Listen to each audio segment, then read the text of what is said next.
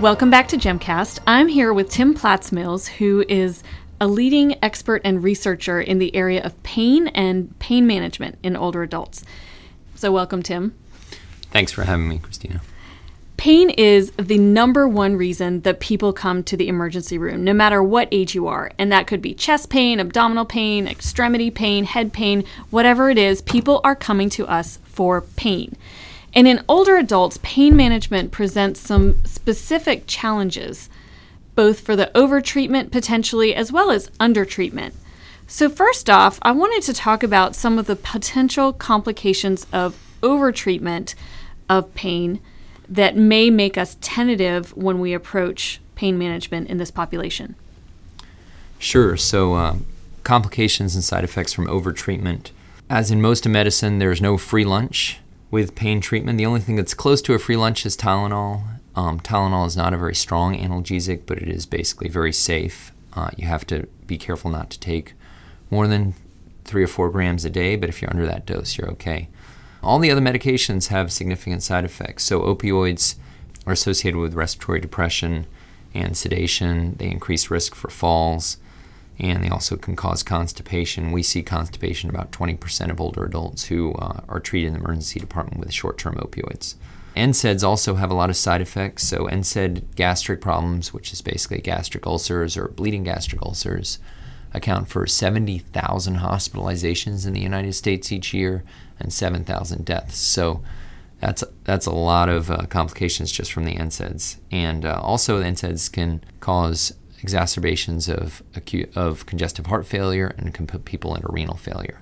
So there are lots of things to worry about, but I think if you're aware of those risks and you think about what the patient is like and what their risk factors are, and you sort of profile patients and put them on the medications that are safest for them, then uh, you can treat pain safely in most cases sometimes it can feel kind of like we're stuck between a rock and a hard place with this because we don't want to overtreat, but then we also don't want to undertreat. What are some of the problems with undertreating pain? Yeah, so undertreating pain is also a big problem. There's pretty nice studies that have been done in recovery after hip and knee surgery showing that if you treat pain well and you associate that pain treatment with physical therapy, then patients will recover quicker. So we kind of know from injury, from that sort of injury model of, of knee and hip surgery, that people who get treated, if their pain is treated well, they will do better. Uh, we also know that people with untreated pain, so chronic sort of severe pain that, that is difficult to manage in, in many cases, that that's associated with reduced lifespan. So you could even say chronic severe pain kills you. And the concept that is used, the term that's used sometimes to describe that problem of chronic severe pain is allostatic load. Allo meaning other and static meaning constant. So there's sort of this constant other stress on your body. And you can imagine, you know, having a pebble in your shoe and walking for 10 miles, that that's sort of this other stressor, it's an external stressor, and that after a little while that will break you. And similarly, chronic pain will uh, make it hard for people to smile and enjoy themselves. It'll interrupt relationships. It can really change who they are. You know, for people who are young and healthy and for whatever reason don't, you know, fortunately don't have chronic pain, you can sort of imagine walking around all, all the time with a 60 pound backpack. And that's not even really half as bad as chronic severe pain. But that's, a, that's sort of a sense of the problem of allostatic load in, in the case of chronic severe pain. It always amazes me how common chronic pain is in the elderly population. If you look at the overall US population, about 20% of people have chronic pain. And then in the elderly, that's actually 25 to 50%. And in patients who are nursing home dwellers, it goes up to around 45 to 80%. So a huge proportion of the elderly population has chronic pain. And as you said, that allostatic load eventually wears them down or can make it hard for them to do their activities of daily living or the things that they enjoy. So it is important to treat this and to walk that fine line between over and under treatment. So let's talk specifically now about acute pain management in the ED. Say somebody comes in with an acute pain, like abdominal pain of unknown etiology. What are some good options to treat their pain in terms of agents and what doses would you use? As in younger patients, for a case of acute abdominal pain, you're going to give a systemic medication. Probably the most reasonable choice is an opioid. NSAIDs are generally not used for abdominal pain unless you're pretty sure it's not gastritis type pain, and even then, you're probably not going to give an IV NSAID like Toradol because of the concerns about acute kidney problems in older adults. So opioids are a good choice. Morphine is a reasonable choice. The usual dose for a younger adult is 0.1 mg per kg, which, let's say they're 160 pound patient or 170 pound patient, that might be like an 8 milligram dose. If you have a younger older adult, so somebody maybe 65 to 75 who's in good health and is not particularly small, I think you can give them 8 milligrams of morphine if they're in a lot of pain. For older older adults or particularly frail older adults or small older adults, so I quote little old lady from the nursing home who's 85 years old and weighs, you know, 90 pounds, I would not give her atomorphine. You should start with a lower dose. You might start with just two milligrams or four milligrams. And then I would just add, because of the risk of sedation and respiratory depression, I think most older adults who you're treating with IV opioids should be on a cardiac monitor. IV Tylenol is something that's gotten some additional sort of interest recently. I think it's a reasonable option. It is safe. It does have good uh, analgesia properties, and so that's an option. It's a little more expensive than oral Tylenol. In most hospitals, costs pennies.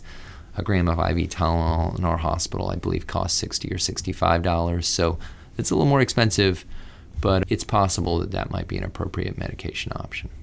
As you mentioned, for acute pain, morphine or one of the other opioids is one of our classic go to medications. There are a lot of other options, though, depending on the specific injury pattern or pain pattern things like topical treatments or nerve blocks. What are some things that you've used that work well in older adults?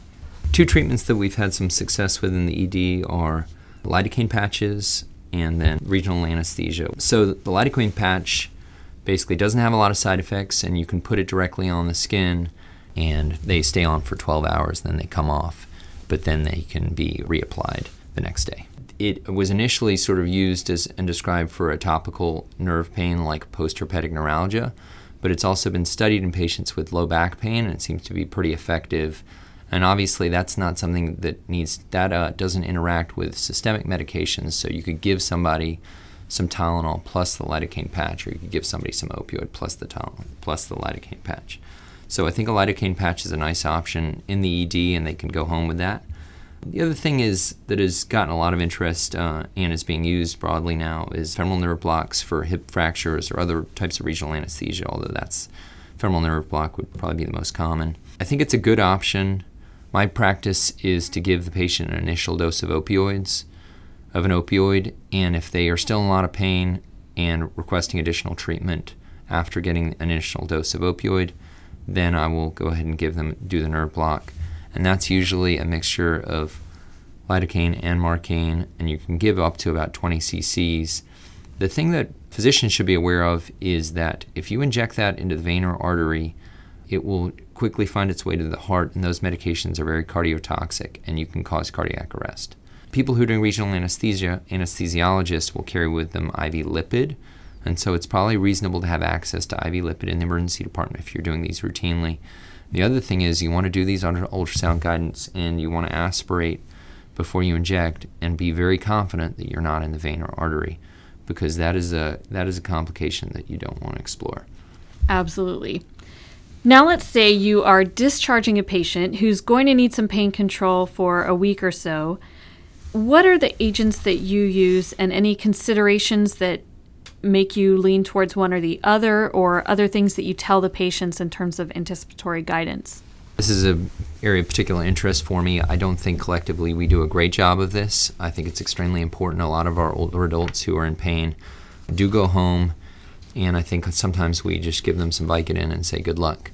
That may work okay in younger people, but I think it often has problems in older adults. So, one of the things that I like to emphasize here is the approach which we call shared decision making, which other people just call good medicine or good mm-hmm. doctoring. Mm-hmm. Which uh, and I think that's that's fair. But in short, I think you have a responsibility to educate the patient about their options. So sort of describe okay you could take tylenol or nsaids or opioids and if nsaids are not on the table for them you don't need to go into that in detail but i do think it's worth talking about well we could try tylenol but it's not a very strong analgesic what about opioids and then ask them what they think they want what their experience has been. if they are okay with taking an opioid, if they've taken one before, which one works better for them. Uh, some patients do really well with Vicodin and can't tolerate oxycodone. Sometimes it's the other way around. Tramadol is also an option. That conversation, I think, has a lot of value. And then you also need to educate them about side effects, including falls, constipation. You can prevent by either encouraging them to drink fluids and increasing their fiber intake, or prescribing something like Senna Plus, which is a combination medication. By having those conversations, I think you're setting yourself up, your patient up for success. Not having those conversations, I think you're sort of rolling the dice. The other thing to emphasize here is follow up. If they're fortunate, they'll quickly recover from whatever was causing their pain and they won't have any problems. If you see patients with an acute pain injury, let's say after a car accident, a third of those patients are going to have persistent pain at six months. So a lot of those patients at a week will still be having pain, certainly. In those cases, it's unlikely that whatever plan you come up with in the emergency department is going to be perfect for that patient. And so I think getting the patient in to see the regular doctor in the next three to four days after an ED visit for acute musculoskeletal pain is good care. If they can't get in to see a doctor, then uh, calling them is also good care, although I realize the capacity and compensation for that care is uh, limited. But I do think getting them in to see a regular doctor within three or four days is good. In terms of options, a couple things to note. I am now sort of committed to not using NSAIDs in patients with fractures because of the problem of non-healing. Basically, there's there's good animal data and some people data now showing that NSAIDs interfere with the healing process. Um, so I will generally, for patients with a fracture, I'll generally emphasize around-the-clock Tylenol, which is sort of the geriatric dogma.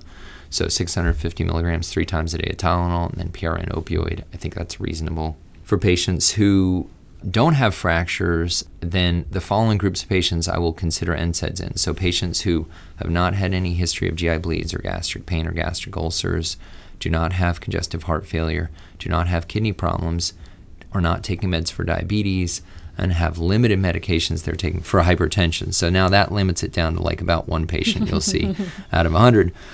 For those patients who are really low risk, my mother comes to mind. She had considerable hip pain She's had some problems with hip pain. She is over the age of 65. She does really well with PRN, ibuprofen, and I think that's okay in those low risk patients, but you still need to let them know about the risks and make sure that if they start developing stomach pain or black stools, they stop immediately and go see a doctor. The other thing to think about is that not all NSAIDs are created equal, and so Aleve is appears to create less risk for cardiac problems than does Motrin, and so Aleve may be a, a good choice for older adults. Are there any other adjuncts that you might use for specific types of pain? Yeah, thanks for asking that. So Neurontin is another medication which we haven't mentioned yet. Which uh, the dosing is usually when you start people in the emergency department, you're going to give them 300 milligrams each evening, and then you'll after three days you go to 300 twice a day and then you go to 300 three times a day. And a lot of times, to get the pain control you need, you're going to have to go up to about 1,200 milligrams a day. So it is a, you sort of ratchet up that dose as you go. The indications are neuropathic pains, so people with diabetic leg pain, let's say, or postherpetic neuralgia would be a classic indication for Neurontin. It is effective and it is also, it can work well in combination with other medications, including opioids. And I'll put a link to an article in the show notes from the New England Journal of Medicine showing use of morphine and Neurontin or gabapentin in combination can provide better pain control and potentially lower the needed dose of opioids. Those were some great tips. Are there any other things that you tell your patients? You mentioned follow up and then management for potential constipation with opioids. Anything else that you tell patients on discharge? Sure, there's a large literature about non pharmacologic management of pain, and there are nice randomized trials recently published that show that things like cognitive behavioral therapy or sort of relaxation techniques can make a difference in terms of management of chronic pain. I don't usually go through breathing exercises with patients in the emergency department. In some patients, you'll sort of find like you've sort of run out of options. They're already sort of on maximal medical therapy and they're having a lot of pain. Then I think you really need to think about sort of the psychobehavioral issues and see if you can address those things because you don't have a lot of other options and because they might make a big difference for the patient. The other thing that I try to emphasize with all patients with musculoskeletal pain is that uh, physical activity is a good thing. And even in people with knee osteoarthritis, in, encouraging people, so older adults with osteoarthritis of the knee, you would think, well, it hurts every time they move. It turns out if you promote physical activity in those patients, they have better pain management. So, physical activity has a lot of other health benefits, but even specifically in regard to pain management, most, most studies show that promoting physical activity improves pain outcomes. That's true for back pain as well. And so I try to emphasize that. I will sometimes talk about heat and ice, which can be used for symptom relief. It gives some, the patient something to do. It's safe. And so all those things I think are, you know, nice options. I will sometimes talk to patients about sleep.